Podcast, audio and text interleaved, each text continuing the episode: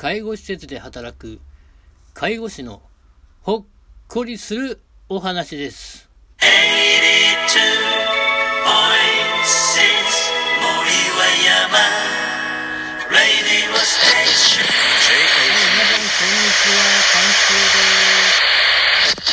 今日ね、お話しする内容なんですけども、え以前働いていた住宅型有料老人ホームの施設長様のお話をします。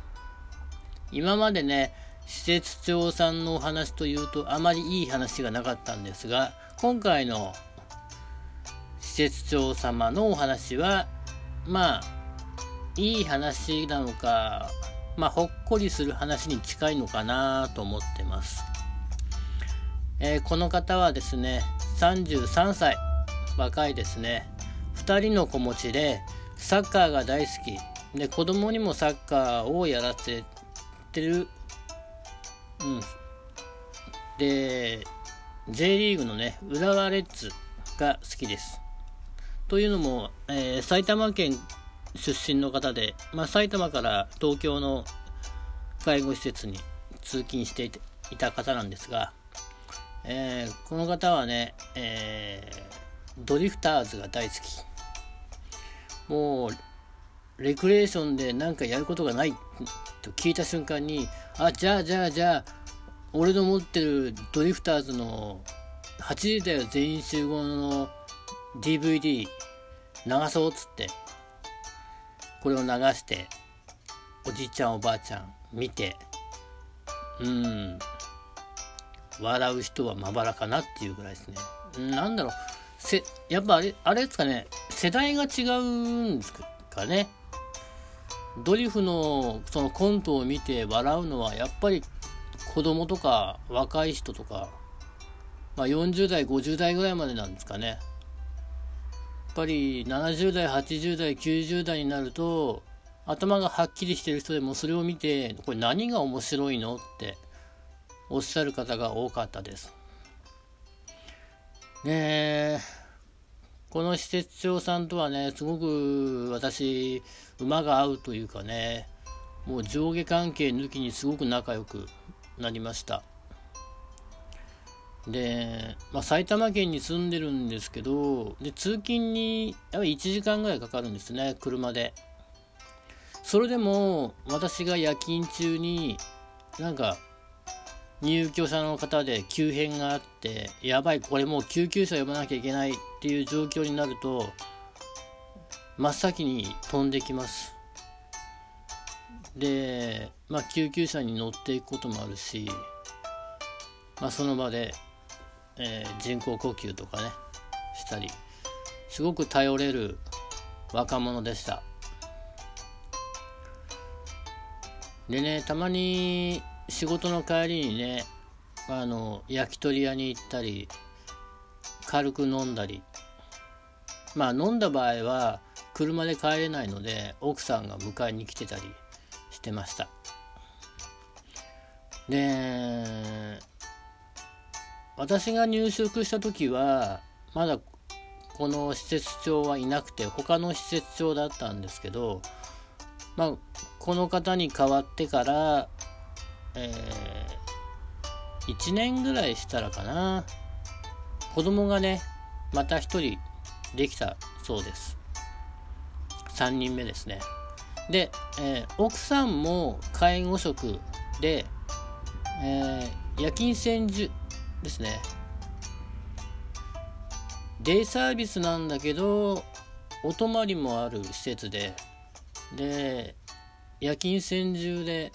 えー働いていました。で子供ができたことでねその仕事が1年間休業しなければならないとなった時にその施設長といえどもあのお給料そんなにいいわけではなかったのでこれ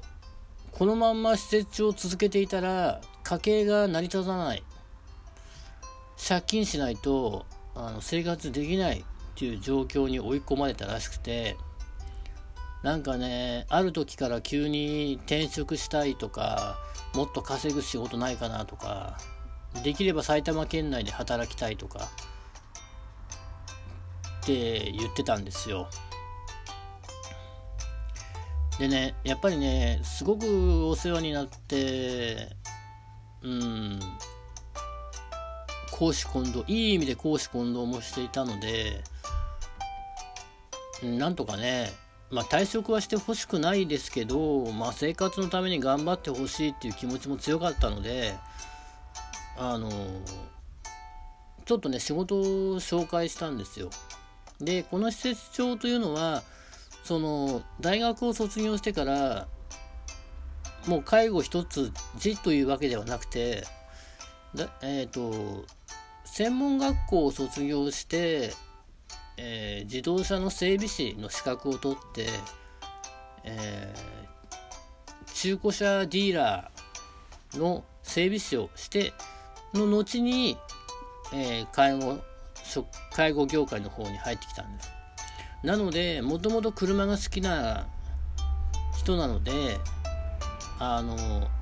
まあ、ちょっとねつながりのあったあの埼玉県内の、えー、トヨタのディーラーをちょっと紹介しまして、まあ、無事にそちらに転職することができました。でまあ転、うん、退職した後もあのたまにあのまあ私がねパチンコとかうちに埼玉に行く際はまあちょっと顔を出しして、まあ、雑談するとかしてましたね。でなんかね最近なんか報告があったんですけどなんか息子さんがやうんサッカーをやってるんですけどあのー、なんかその年代別の日本代表っていうのがあるんですよ。サッカー。U23 とか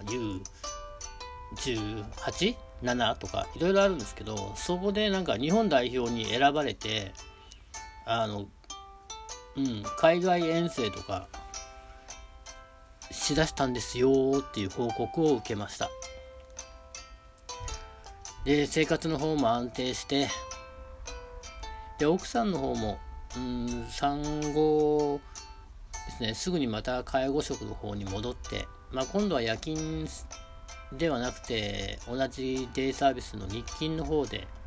働いてるそうなんですけどうん。良かったですよね本当に。まあ大体介護施設ってね人間関係に悩む業界なんですけどまあここの施設はまあこの施設長のもとなら長く働きたいなとも思いましたがまあ辞めてしまったのでまあ私もその後数ヶ月で